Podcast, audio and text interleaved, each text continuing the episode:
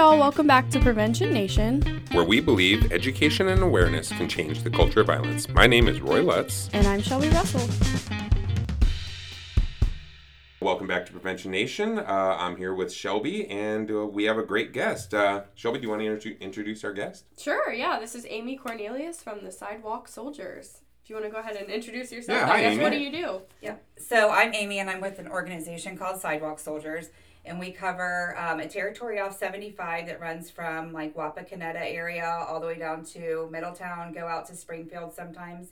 Um, so we are an outreach, a community outreach and mentorship program, and we also do a lot with uh, prevention. So uh, we really exist to kind of bring an awareness to sex trafficking in the area and we assist survivors um, along their journey of healing but we also try to connect with folks that are currently trapped in trafficking. So we do online outreaches to escort websites. We do visits to hotels. Uh, we do street outreach and that kind of thing and just kind of plant seeds let them know our cards we bring hygiene bags um, and we have a phone line. So hopefully if they decide to reach out for help or after we've encountered them a few times something in them will spark you know a desire to change and they'll reach out and so we're there when they do Did Back Backpages close down? Is Back Backpages closed, or is that still it operating? did close down it got shut down but like there i mean it's not going to stay down for long so what they did was just move it to other forums so now they operate under something called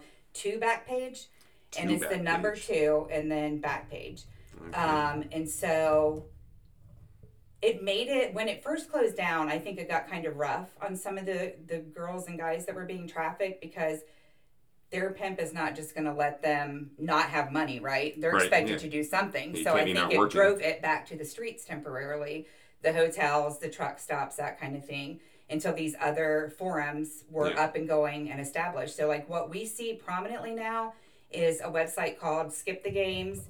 There's two back page, um, hot.com and uh, the erotic monkey. So, and then for men, it's rent men and mint boys. But yeah, Backpage was kind of like a one stop. It had different categories. So you could choose from a male, um, a female, a transgender, whatever like that person, that buyer's preference was, was all on the same website. And you could literally call them and order up a girl or a guy faster than you could get Uber. Eats or Yeah. DoorDash. Everybody's open to exploitation, correct? Yeah, yeah, and that's one thing we will automatically. So we try. So our online outreach um, involves like we'll post ads on some sites if we think like it's a high traffic. Um, so that just might be a generic picture of um, a, a girl or a silhouette, and it just says need help, you know, get out. But a lot of what we do is send text messages. So they'll list contact information, a phone number, um, Yeah. email on there, and we'll uh, reach out to them. But if we see somebody that looks like they're a minor, we do report that to the Montgomery County um, Human Trafficking Does that happen often? and stuff. There's some that are, are very questionable. Um, and then another sick thing that we see is um, like on USA Sex Guide. Now, that's a forum where buyers uh, will go on and comment on other things. And so they have a Wow. section that they actually call fetishes, which I call pedophilia. Mhm. But there is a whole market for girls that look young. I mean, that's just Yeah. signifying like yeah. they want somebody young. Mhm. Um, but there are girls that were, you know, were younger. Even when I was being trafficked, I can remember another girl. Um, she was probably like 20, 21 at the time, very small built. Um, she, her body even looked prepubescent, right? But she would wear pigtails and go see these men, and how I can remember how disgusting it made her feel. Like she would come back like I wanted to punch him, I wanted to whatever, but she had a quota. Yeah. She had to get that money. Um, so yeah, you see all kinds of sick things. Let's kind of backtrack. Let's. What is human trafficking? I mean, sex trafficking. How is it defined? I know we talked a little bit about it on our last podcast uh, with the awareness thing, but what are we talking about? What's the definition? How do you define it? It is any part of the sale of another human being where there's force, fraud, coercion, and then recently in June we added um, addiction of somebody's being so that's part of like it's even considered um, force now. So, so any Yeah. part where force, fraud, or coercion uh, contributes to another person being sold or exploited for somebody's financial gain. So it can be recruitment, it can be transfer of a person, uh, anything that, like you said, it's almost like a product, like that brings that person to the market, that connects the seller with the buyer. So um, that's kind so of have what shipping, transport. I mean, all that kind of is part of the business. yeah, and it can all be defined as human trafficking. Now, human trafficking is a little harder to prosecute, I think, because there's so many gray areas. I'm so glad that they finally threw in in Ohio that addiction piece too into the equation. So to prove forced fraud or coercion can be hard. So it's usually prosecuted as something like promoting prostitution or something, which is like a, a state level charge. Um, but also, it can be hard to prosecute because even when these girls or guys are pulled away from their trafficker, if they were groomed in any way, I think it's a relationship, right? Some of them are so loyal and, and for years it's hard to break that thought process where that was boyfriend. No, that was trafficker, that was pimp. Um, but they have a fear and they also have this stronghold with that person that they don't necessarily want to um, speak out and, and prosecute. So it's hard sometimes to get victims or survivors of human trafficking to to prosecute. Yeah, and I've heard in all of the trainings I've had of human trafficking, you know, obviously you have the addiction piece and then maybe even children um, or uh, other, like you said, if they take your ID, if they take your documents or something like that, they always usually have something held over your head, Yeah. whether you know it or not when it's happening. You talk in your outreach piece about the the uh, survivors and you know every all the demographics things like that. But what about the the demand? That's what i really like to learn about is how do we get the demand the johns if you will? Um, how do we hold them accountable or how do we uh, educate them on how to stop this demand? So I think um, the prevention, the education, the awareness piece is huge because it really kind of gives them a picture, an idea of what's going on behind the scenes. A lot of times they're not what they call indies or individuals, they're actually being trafficked.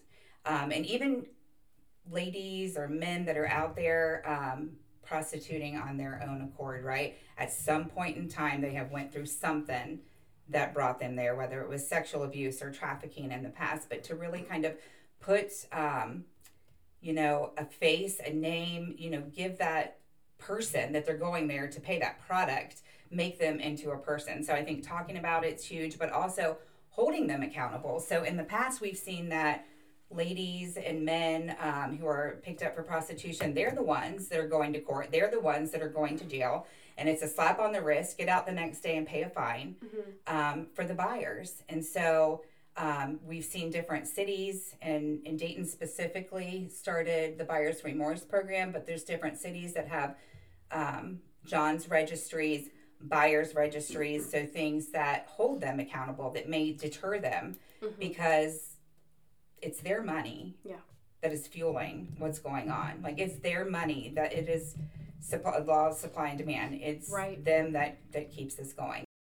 when you get someone out what does that look like or how, how long does it take what are some challenges just anything about Okay. that So every story, like every case, is going to be its own individual, unique thing because we see a lot of the times, and I'm talking like 80, 90% of the time, they have to be treated for a substance abuse disorder uh, before the healing from the trauma and stuff can even happen because it's that prevalent out there. Um, and, and you know that's kind of why we formed is because everybody was talking about those vulnerabilities but nobody was talking about drug addiction because there's such a stigma that surrounds it you know?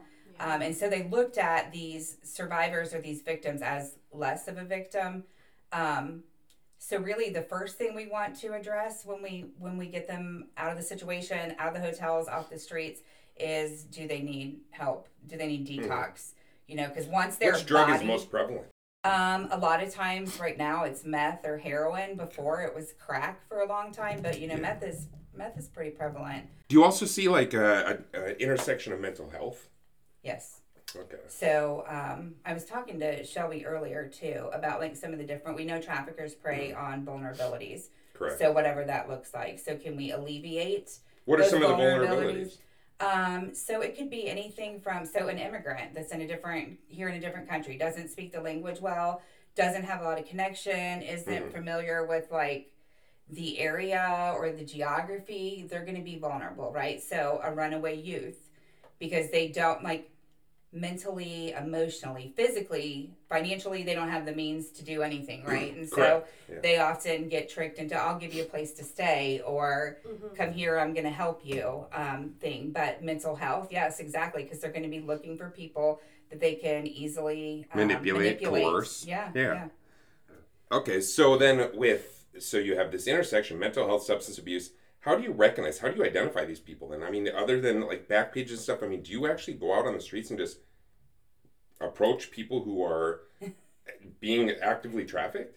Yeah, well, yeah, yeah. So while we do it, like how our street outreach goes, is we will cruise the streets, so the tracks in those areas, which we've identified through either law enforcement or other ladies we've helped, um, because they're a source of great information. You know, when they come out and they're comfortable to talk about it, here's where this happened, here's where that's happened. Oh, you guys need to go here. Mhm. Um, so between those, we've identified like Main St- for Dayton, for instance, is Main Street, Xenia Avenue, Third Street, Fifth Street, West Riverview, and so we'll literally drive those um, areas in high impact times. So commutes back and forth to work, evenings. High impact time. So a commute, like commute time. When's what's a high impact time? Uh, for us to encounter the most people on our outreach. Okay. So Okay. I'm, I'm sorry. So Yeah. Yeah. okay. So so that's what that means. But um, so we see a lot of people out there on the commutes because if a man or woman leaves early and they're away from their husband or wife long enough, um, so they leave early for work. I got to go in early today. They'll cruise the street, pick somebody up, do a quick stop at a hotel or an alley or wherever. And uh, then head to work. So and are, lunchtime. are pimps aware of this? I mean, are, Yes. are pimps actively working? Like I, Shelby and I come here. We try to do better at our job every day. Are pimps doing that as well? Trying to learn the human psychology, trying to figure out Oh, when it's best are- to market their product and all. Yeah, yeah, they are experts at what they do, really. And um, it's funny you said that because he's he called himself to me after I was already exploited, and he used to do things like after a beating or something just really dehumanizing that happened. He loved to rub stuff in my face, and that's what he was like. I'm a street psychologist. I'm a this. I'm a that. You know, and he he studied that, so they recognize those vulnerabilities. They know, um, you know what. in his thing was my my trafficker's thing was he wanted us by the crossroads so up there where 70 and 75 intersect because truckers come through. You've got dayton airport right there so the businessmen are coming out they're staying in the hotels. And he said it is a prime location you know so yeah there's an aspect of marketing of getting them out there. They call uh, so another thing is rainy days for some reason. The the streets or traffickers uh, hustlers pimps will send girls out because they say, "Oh, it's damsel in distress day," and they think Hmm. you know the Johns are more likely to have compassion or maybe give them an extra little bit of money or see somebody walking and offer them a ride and then they proposition Mm. Wow. then it's up to the girl to proposition the person get the money meet the quota kind of thing and it's just harder like the street life um, and i had i knew girls that i felt sorry for when i was out there in my own mess going through hell like literally zombified. Like my mind was just i did not have emotion. I detached from emotion at that time but i can remember having compassion on a few girls that would come in um, that were on the streets right? And so for whatever reason so they had been used up and maybe caught a disease and so they're discarded. Um, so they would go to the streets and it's so much harder because you're making less money but you're expected to bring in this amount. So, So- you have to work that much more sleep on sleep in a bandos sleep in on somebody's porch wherever you fall asleep and it was just dangerous because i remember girls waking up just being so down that somebody stole the shoes off their feet while they were sleeping or um, some of the we used to give out purses still do in some circumstances but we're trying to move to bags Mhm. because those get stolen a lot more and we ran into somebody who was like, I lost your card, I lost your number because the purse got stolen. So if they're falling asleep in an abando and somebody Yeah. walks in and somebody's sleeping, they take all their stuff. It's just a rough life. Yeah. Well, so well, I have so many questions for you. One, when you say location, I mean, I know, I understand you're from Mason. This isn't happening in just Los Angeles, Las Vegas. I mean, you you were naming cities like that I know all around here. Yeah. This is everywhere, right? It I mean, it's just it's everywhere. The buyers are everywhere because I've done out calls at many locations. Um, a lot of the time it was in calls because at one point my car got taken. They'll part out your car. They'll do whatever to make you totally, the traffickers will, to make you totally 100% dependent on them. And they Yeah. call it ASS out, like ass out and totally dependent. Um, so at one point it was strictly in calls. And that's another way that too that they can manipulate you is like, oh, you have to ask for fifty dollars extra for a driver's fee if I'm taking you. And so they're making fifty dollars on top of the two fifty that they were already taken from you in the first place, you know. So um, so we had these in call locations and if we thought we were getting detected, and by we I mean there wasn't just me, there was usually a couple doors down at the hotel. He had another girl here, another girl there, a guy down Do the here. pimps usually stay there at the hotel while the while the prostitutes are there? Yeah. Yeah. Okay. And so in my situation, my trafficker was just as much a drug dealer as he was a pimp, right? Because he had the supply. He made sure he did to keep us high. Like he's like he single handedly catalyzed my addiction. Like that's what brought me to him in the first place. Um, and that that's how I got recruited was my addiction. Um, and so a girl from Mason that well Kings is where I was from, but a girl from oh, sorry. Yeah. Yeah, yeah. Um, but I always say Mason because every nobody hears of Kings. They hear Right. Kings Yeah. Island or Mason, so I'm like, I'm by Mason. Yeah, most But people think girl Kings from Island is in Mason, not Kings. I didn't So, know yeah. that it existed. I mean, I might have thought it existed in like Chicago or like, uh, but I thought it was really something that happened overseas. So I didn't know what to look for, and it.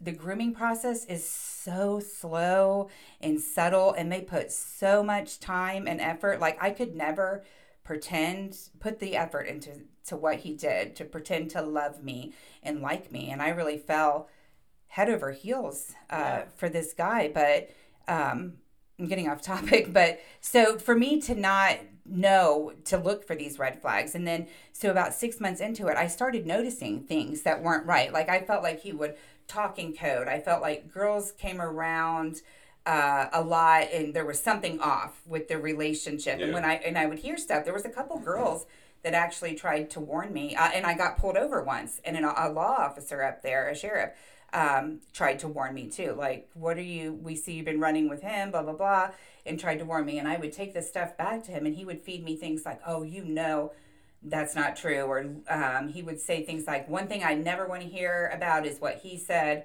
or she said or they're just out to um, tear us apart like it's us Mhm. against the world Yeah. kind of thing. And I guess just because number one, I was high, so Yeah. I could be easily influenced, you know. Right. but right. um, I wanted to believe that because at that point I was so in love. Slowly, he has pulled me away from everybody and everything I know you and become love. isolated. Yeah. I was isolated. Um, not yet fearful of him because I hadn't yet been the violence hadn't Yeah. approach. But at that point, I was really just like in denial or um, just I didn't want to notice the red flags, Mhm. even though in hindsight I can look back like, oh, I probably should have picked up on that.